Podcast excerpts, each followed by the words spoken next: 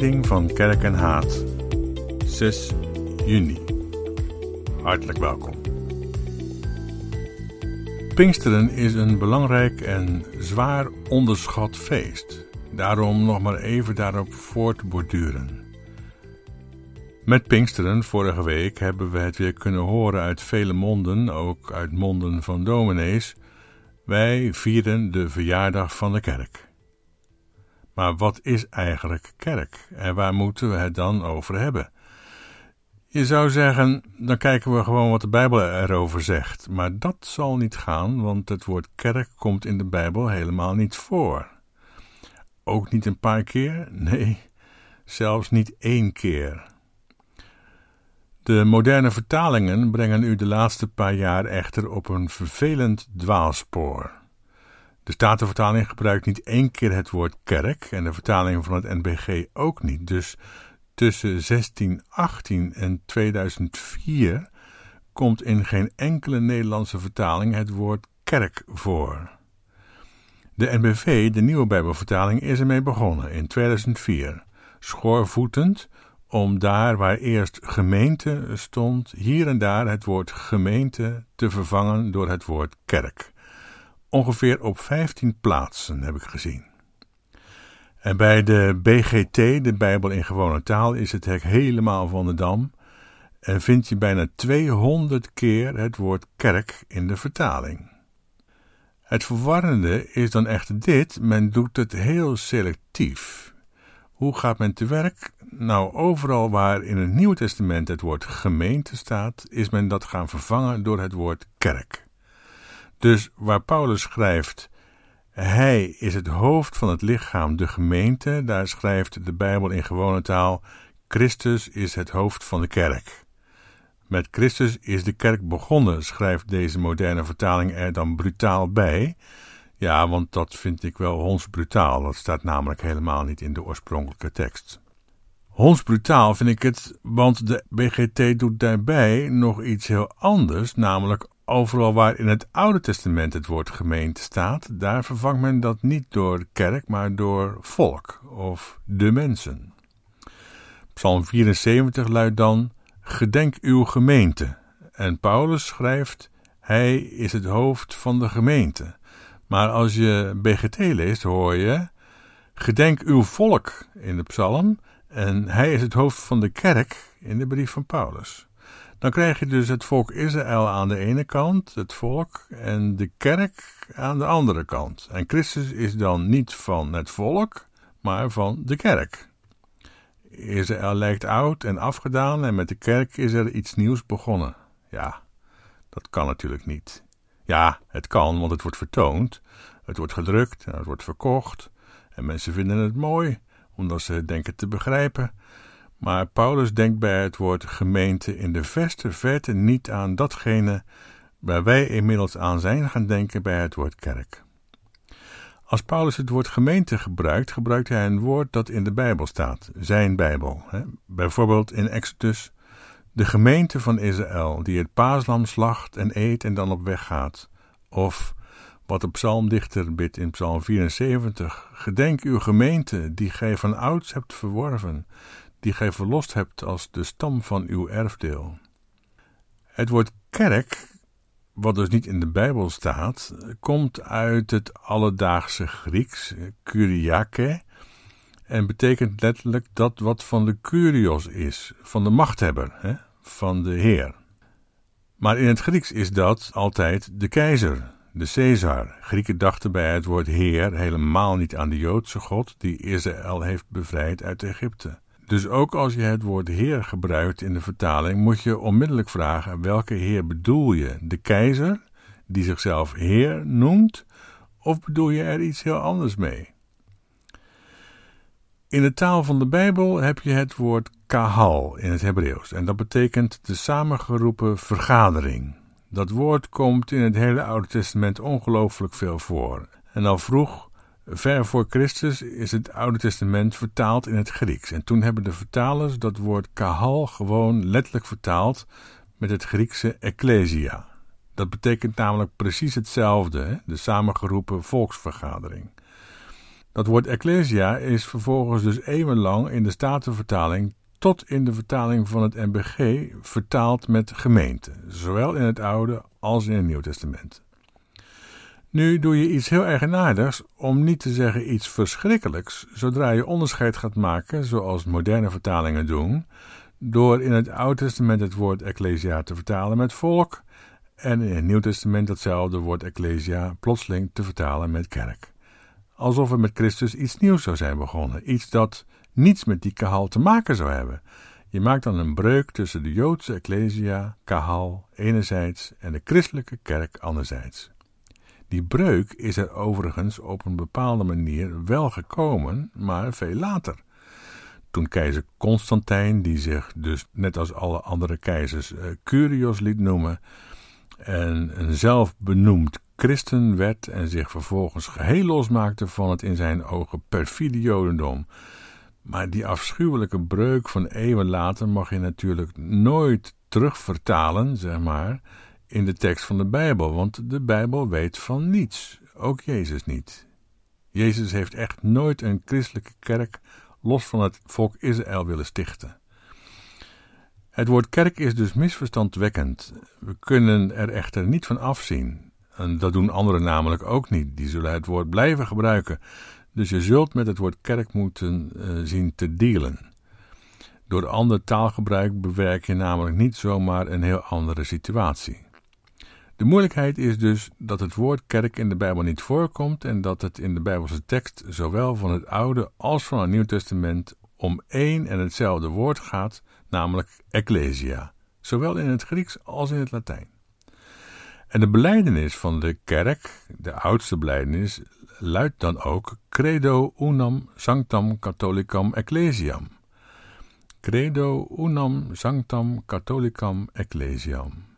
Christelijk staat daar gelukkig niet bij, want dat zou zijn bis in idem. Nee, credo unam sanctam catholicam ecclesiam. Ik geloof één heilige katholieke gemeente. Ja, ecclesia moet je dan toch vertalen met gemeente. Ecclesia is een woord dat letterlijk en praktisch in het Grieks van de Hellenistische cultuur betekent de bijeengeroepen van Kalein, ek Kalein, de bijeengeroepen volksvergadering. Het woord dat gekozen werd in de Septuaginta en in de tekst van het Nieuwe Testament, dat woord is dus een politiek-maatschappelijke term en niet een religieuze term. Ecclesia is veel meer een telkens weer bijeengeroepen worden dan wat in de loop van de tijd door dat woord kerk wordt gesuggereerd, wat daaraan is verbonden geraakt als instituut en dan ook nog als organisme. In de blijdenis komt het woord christelijk dus niet voor. Het woord christelijk werd in de tijd van het Nieuw Testament dan ook niet gebruikt. En zeker niet door de vroege gemeenten zelf, zoals men ze wel noemt. En eigenaardig genoeg veronderstelt een beleidenisgeschrift als de Heidelbergse Catechismus, ook in vraag en antwoord 32, dat christelijk en christen zijn geen begrippen zijn die je van jezelf kunt gebruiken. De vraag is namelijk: waarom wordt gij een christen genoemd? Door anderen namelijk. Het is dus een vreemde gewoonte die in gebruik is geraakt om te zeggen: wij christenen. Het woord christelijk wil namelijk van oorsprong zeggen Christuslijk, geregeerd of geleid door Christus. We zullen zo zien wat dat betekent. Christuslijk, iets anders behoort het eigenlijk niet te betekenen. Het heeft echter steeds meer de betekenis gekregen van christenlijk, behorende bij het christendom.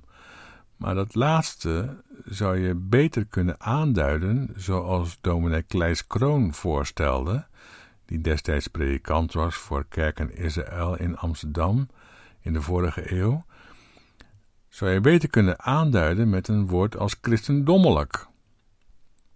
Goed, ecclesia is een woord dat, zoals de meeste woorden en begrippen in het Nieuwe Testament, dus niet stammen uit de religieuze sfeer. De schrijvers van het Nieuwe Testament hebben bij voorkeur geen woorden gekozen uit de Hellenistische religieuze terminologie voor hun eigen bedoelingen. Dat zou namelijk, naar eigen besef, hun intenties en hun verwachtingen verkeerd hebben weergegeven, zoals ik zo meteen zal proberen duidelijk te maken. Alle woorden komen dus in principe uit het seculiere taalgebruik van de Grieks sprekende Romeinen. Het woord evangelie, bijvoorbeeld, om even een voorbeeld te noemen, is in het Grieks ook geen religieus woord. Het betekent de aankondiging van een nieuw regeringstijdperk of een nieuwe sociale orde. Vooral een woord dat door keizers en veldheren werd gebruikt om zoiets aan te kondigen of uit te roepen. Dus het evangelie verkondigen is een heel merkwaardige manier van spreken. Evangelie betekent namelijk van zichzelf al zoiets als het uitroepen van. Dus dan ga je uitroepen dat iets wordt uitgeroepen. Nog eigenaardiger is het om te spreken van het evangelie brengen. Dat is zoiets als de boodschap brengen dat er een boodschap wordt gebracht. Maar wat dan de boodschap is, is nog steeds niet expliciet gemaakt. Eigenlijk is het allemaal vaag taal. En voor een Griek zou de taal die in de kerk wordt gebezigd echt klinkklare onzin zijn. Goed, een seculier woord dus, al met al. Ecclesia is voorafgegaan door het Hebreeuwse woord kahal, zoals we zagen, en de Joodse vertalers van de Septuagint hebben dat woord kahal, vergadering of volksvergadering, consequent vertaald met ecclesia. De ganse vergadering der kinderen Israëls, zo heeft de Statenvertaling het nogal eens. Een vergadering bestaat niet 24/7, gelukkig. Die komt telkens weer opnieuw bij elkaar om te beraadslagen, te luisteren, te spreken en ook om dingen te doen, mag je hopen. De Kahal Bene Yisrael. Zo heet deze vergadering nog steeds. Tot op heden wordt dat woord Kehilla voor de Joodse gemeente gebruikt. De Septuagint had het dan over de Ecclesia van de kinderen Israëls in de woestijn met name. En later ging men het gebruiken voor de vergaderingen in die Hellenistische steden waar de Joden woonden. En daar bedoelden ze dan mee hun Ecclesia. Maar omdat dat zo'n gebruikelijk Grieks woord betrof, vond de niet-Joodse Hellenistische omgeving dat vaak heel vreemd. Overal zijn er vergaderingen in allerlei verbanden en, en zij hebben dan hun eigen vergadering? Was dat nou? Zoals je in de huidige tijd soms wel eens verwarring merkt met het woord gemeente. Welke gemeente bedoel je nu? De kerkelijke gemeente of de burgerlijke gemeente? Die verwarring zou je ook kunnen bedenken bij het woord ecclesia, omdat het zo'n seculier woord is. Je zou het woord ecclesia eigenlijk het best kunnen vertalen met gemeente. En dan sprak Karl Barth, de grootste theoloog uit de vorige eeuw, zeg maar gerust, sprak Karl Barth liever van Christengemeinde dan van kirchliche Gemeinde. Barth vond namelijk dat de leer van de kirche, van de protestantse kerk, veel te weinig messiaans was opgezet. Niet vanuit de messianiteit. Doorgaans heeft de kerkelijke leer het eerst over God, alsof wij dan weten wat daarmee wordt bedoeld. God, nou gewoon God in het algemeen. En dan uitgebreid over zoiets als zonde. En dan nog over genade. En dan, maar ja, dan ben je er al aardig moe van, gaat het eindelijk over Jezus Christus. Maar welke God hebben ze er dan over? Eerst algemeen en dan veel later pas toch wat meer christelijk ingevuld. Daar had Bart bezwaar tegen. Ernst Bloch, de filosoof die zich atheïst noemde, wat bij hem betekende dat hij geen theïst was, letterlijk niet theïstisch, dus atheïstisch. Ernst Bloch zei: De wereld heeft recht op gemeinde, een leermacht des gewissens. Dat de mens het waarom en het waartoe van het leven telkens weer te horen krijgt, zich daar ook op bezint. Dat is een belangrijk inzicht, want kenmerkend voor die eerste christelijke gemeenten was dat die op de staat betrokken waren. Die waren dus niet veel anders dan volksvergaderingen. Weliswaar een klein clubje in het Romeinse Rijk, maar ze droegen de zaken van de stad of de plaats waar ze woonden op hun hart en hadden dus principieel geen andere belangen. Wel onderscheiden zij zich wat betreft het burgerschap, zoals Paulus zei: onze politeima is in de hemelen. Maar hemelen was voor hen niet ergens ver weg van de aarde of in een soort eeuwig hiernamaals. Maar in de hemelen betekende voor hen vooral in het verborgene. Je kunt ook interpreteren in de toekomst, maar dat lijkt al snel weer te ver weg. die polytuima, dat burgerrecht, dat hebben we voor ons. Veel meer voor ons dan in ons of om ons heen. En die verwachten we. Zo was de gedachte. Zij voelden zich dan ook vaak vreemdeling in deze wereld, in deze toestand van de wereld, in vergelijking uiteraard met de komende wereld. Het ging in die christelijke gemeente om de wereld, de wereld waarin mensen wonen.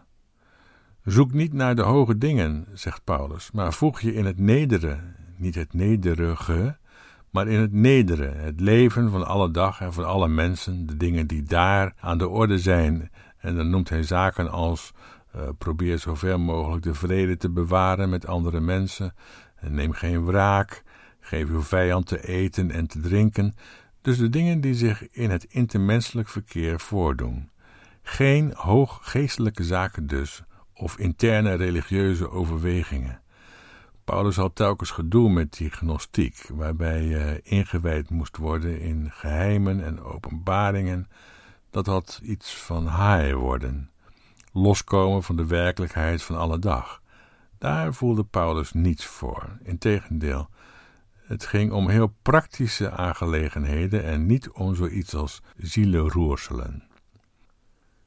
Welnu, Ecclesia was dus dat is nu hoop ik wel wat duidelijk aan het worden, een vergadering, een volksvergadering, die het Messiaanse Rijk verwachtte en dan niet verwachtte als afwachten, maar daar al een begin mee maakte. Vandaar dat Paulus zo enorm bezig was met wat wij dan tegenwoordig noemen het avondmaal. Zo noemde hij dat natuurlijk helemaal niet, avondmaal. Hij noemde dat dan Deipnon Kyriakon, maaltijd des Heren. En hij zag daarin een teken, een symbool van menselijke saamhorigheid. En daarom vond Paulus dat daar vooral niet gediscrimineerd mocht worden. Ook niet tussen heren en slaven. Juist niet. Waarbij heren zich onderscheiden van de knechten, die alles moesten opruimen en het werk eerst moesten afmaken en dan de hond in de pot vonden. Dan hadden ze het allemaal al opgegeten en opgedronken. Paulus had het daarbij niet over onwaardigheid in je binnenste of zoiets. Nee, hij had het over zeer uitwendige dingen. Je zou kunnen zeggen, was dat niet oppervlakkig? Jazeker. Het ging uitsluitend om zaken die aan de oppervlakte lagen, maar dan wel een soort van heilige oppervlakkigheid. Nog eens terug naar de geloofsbelijdenis. Credo unam ecclesiam sanctam catholicam. Dat, dat unam staat er soms bij, maar vaak ook niet. Dus van de ecclesia, de gemeente, wordt gezegd dat die is sanctam en catholicam. Twee woorden. Sancta, wat een beetje gewaagd woord lijkt, omdat dat dan weer wel aan de religieuze terminologie ontleend is. men hanteerde dat begrip waarschijnlijk om voor de Romeinse overheid toch een religieuze groep te wezen. Dat is belangrijk. Dat Romeinse verenigingsrecht was namelijk ongelooflijk streng. De Romeinse overheid was zeer beducht voor subversieve zaken en clubs. Romeinen waren erg tolerant in religieus opzicht. Men kende religio licita, vrijheid van godsdienst, en daar was men heel serieus in maar daarentegen bepaald intolerant en rigide in politiek opzicht. Het merkwaardige is dan ook dat er een conflict is ontstaan. Steeds meer, en in elk geval al vrij vroeg, al tijdens Nero, die keizer was van 54 tot 68, tussen die Ecclesia, die in Rome nog heel klein was, en die overheid daar in Rome. Wat op zich helemaal niet vanzelfsprekend was dus, omdat de Romeinen vrijheid van godsdienst kenden en religieuze clubs met rust lieten. Wij doen net alsof vervolgingen er zo van meet af aan bij hoorden, maar dat was helemaal niet het geval. Waarom dan toch een conflict? Waarom zouden die mensen op een gegeven moment vervolgd zijn? Dat was omdat de regering in Rome begon door te krijgen Oh, eens even hier. Dat is helemaal niet een religieus gezelschap dat onder de vrijheid van godsdienst valt. Dat is helemaal geen mysterie-religie waarvan er verschillende waren in Rome.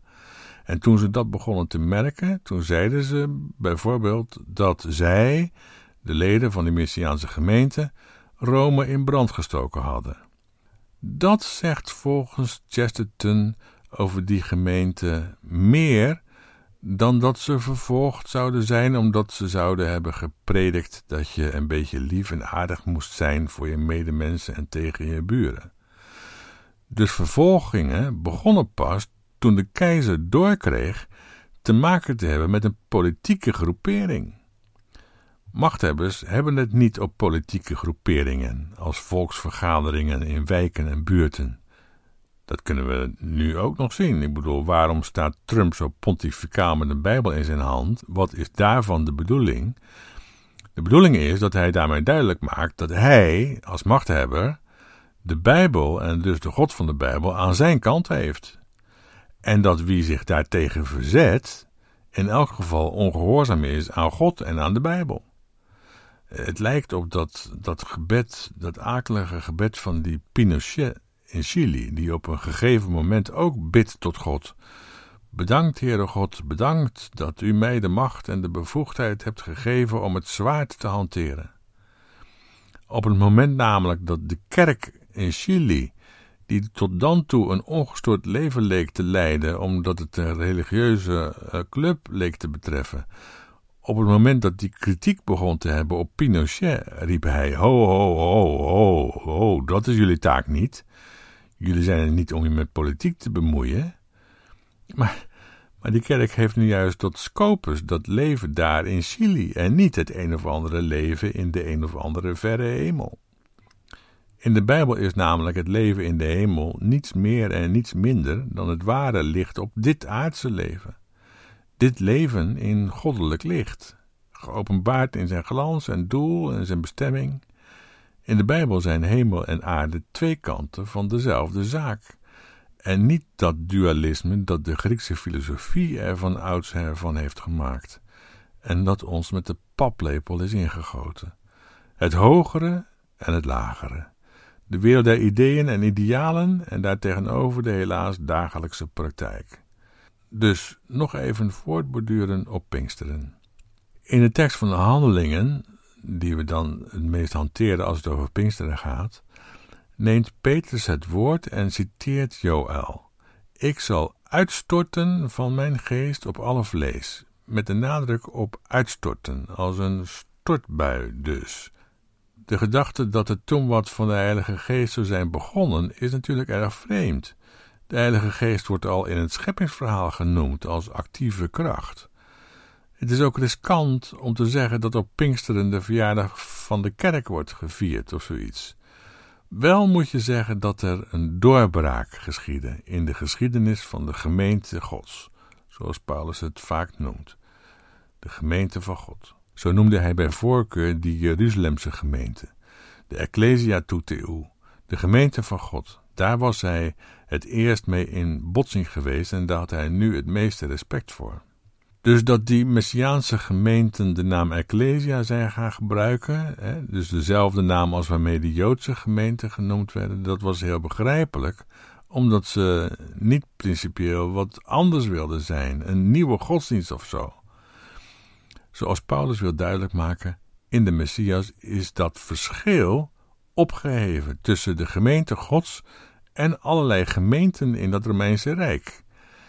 En dat die doorbraak, dat messiaanse verbond van besnedenen en onbesnedenen tezamen, dat zou je dan kerk kunnen noemen, ja.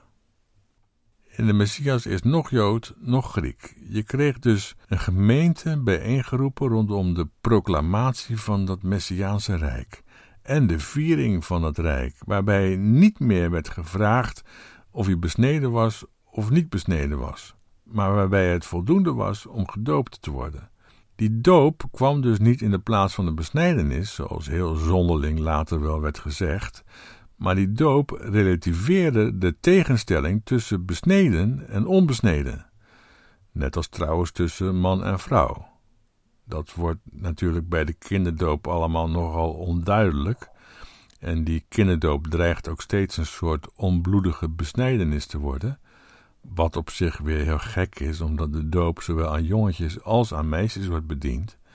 Oorspronkelijk was het echter een opname in die messiaanse gemeenschap, waarbij het onderscheid tussen besnijdenis en niet besneden te zijn is opgeheven, een messiaanse gemeenschap waar men zelf toe besloot. Die messiaanse gemeenten ontstonden dus binnen de Joodse gemeenten en die zijn dus uit het schisma ontstaan, het schisma tussen Jood en Griek, tussen besnijdenis en onbesnedenen. Die Messiaanse gemeente is geboren op vergelijkbare wijze als de reformatorische gemeente is ontstaan uit de katholica. Een beetje protestant wil ook niet iets nieuws of iets anders. Die denkt als het goed is nog steeds katholiek. Misschien dan niet rooms of oosters orthodox, maar wel nog steeds binnen die Ecclesia Sancta Catholica. Sancta wilde zeggen afzonderlijk, niet vergelijkbaar met de gemeenschappen als gezin en volk en hoe je dat allemaal maar wil duiden. Nee, dit is een Ecclesia Sancta. Een beetje riskant woord, omdat dat wel in de buurt lag dus van de religieuze terminologie. Maar goed, ze hebben niet gekozen voor Tsaatser en Sacra, maar Sancta, een beetje voorzichtiger. En katholica wilde zeggen kataholos, hè, over het geheel, algemeen, universeel, de hele wereld betreffende. Niet alleen op en in de wereld, maar ook ter zake van die hele wereld. Kata ole oikumene. Oikumene was in de oudheid de bewoonde aarde. Dus principiële universaliteit en ook principiële bijzonderheid. In die zin dat je niet tot allerlei families tegelijk kunt behoren. Die beide begrippen beïnvloeden elkaar, dus wel heilig en bijzonder, sancta, maar tegelijk universeel, katholica. Van die gemeenschap werd men lid door zich te laten dopen en tegen die mensen zegt Jezus dan, jullie zullen mijn getuigen zijn. Getuigen is ook geen religieus woord allereerst, maar komt uit de rechtspraak. En als iemand getuigen nodig heeft en aan mensen vraagt om te getuigen, dan verkeert zo iemand in een proces, een rechtsproces. Dus als Jezus zegt: Jullie zullen mijn getuigen zijn, dan betekent dat dat hij in een geding verwikkeld is geraakt. Dit is namelijk in het geding: mogen de onbesnedenen er in hun onbesnedenheid zomaar bijgerekend worden? Mag dat? Kan dat? Is dat geoorloofd? Daar is blijkbaar een heftig geding over ontstaan, zodat de een zei: Curios Jezus, Jezus is Heer, en de ander Anathema Jezus, hij is vervloekt, want hij heeft de hele zaak van Israël voor een appel en een ei verkwanseld aan de onbesnedenen. En dat betekent dat wij uiteindelijk allemaal aan het gas. Het is werkelijk een heftig geding dus. Ik heb getuigen nodig, zegt Jezus, vanwege mijn ecclesia, die ik op deze Petrus wil bouwen. Getuigen. Er staat niet advocaat, want het woord advocare is hetzelfde als het Griekse parakletos, de erbij geroepene. De term advocaat wordt gereserveerd voor de Heilige Geest, die pleit en die stimuleert, maar de mensen zijn getuigen in de zaak van Jezus Messias. Die zaak is aan de orde en alles wat daarmee samenhangt en wat daardoor ook aan de orde komt in het menselijke leven, ook in het politieke leven. De Ecclesia was dus nooit onpolitiek in het denken. Ze hadden uiteraard niet heel veel politieke invloed. Het is niet zo dat Paulus over staatszaken kon spreken, daar had hij gewoon geen inspraak in. Paulus leefde in een feodale, patriarchale slavenhoudersmaatschappij. Nou, ga er maar aan staan. Dus het is al een wonder dat daar groepen mensen waren waarbij bepaalde ijzeren en taaie tegenstellingen doorbroken werden. Wij vinden dat zo vanzelfsprekend dat we niet meer doorhebben hoe ongewoon dat was en dat dat ook voor sommigen heel verontrustend was. Zij, de Romeinen, waren al zo bang geweest voor de Joden dat die met hun propaganda-achtige sabbatsgebod op al die slaven indruk maakten. Dat is ook een mooi geloof. Eén dag in de week op grond van godsdienstvrijheid kunnen zeggen: Ik doe vandaag even niks. Daardoor alleen had het al enorme werfkracht. Maar dat was bij die Messiaanse gemeenten zo mogelijk nog veel sterker het geval, want die hadden de barrière van de besnijdenis gewoon doorbroken. Met alle risico's dus. Welnu, mijn stelling is, en ik hoop dat ik die nu wat heb duidelijk kunnen maken, dat als je Pinksteren beschouwt als het begin van het christendom, en als je dat losdenkt van het jodendom, en als je dat wat dan los wordt gedacht met een onbijbelse term kerk gaat noemen, dat je dan helemaal niet meer doorhebt om welke zaak het gaat en in welk geding Jezus als Messias verzeild is geraakt. Bedankt voor jullie aandacht. Zijn er vragen of bedenkingen of tegenwerpingen? Hartelijk welkom. Schrijf dan aan scheiding.jurgenvandeherik.nl Dus nog een keer scheiding, apenstaartje, jurgenvandenherik.nl en ik zal daar dan op reageren. In elk geval, tot volgende week.